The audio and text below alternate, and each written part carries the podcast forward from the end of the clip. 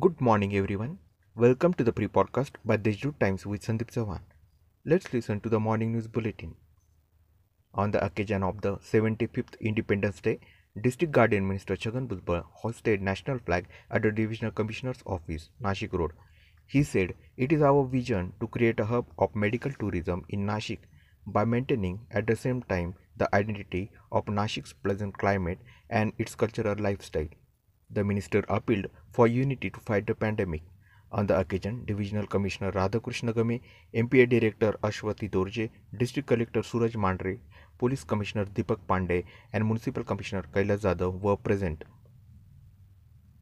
No helmet, no petrol campaign is being implemented in the district from August 15. District Guardian Mr. Chhagan Bhujbal has appealed to the citizens to use helmet for their own safety.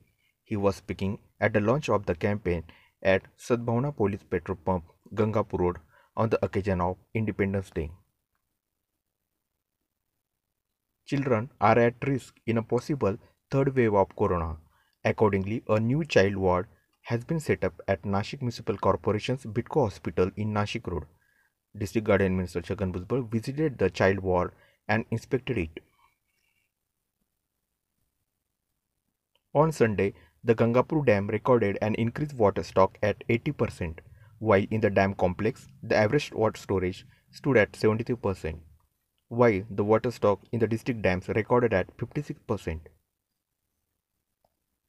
That's all for today's important news. For more, visit to the Deshdoot website.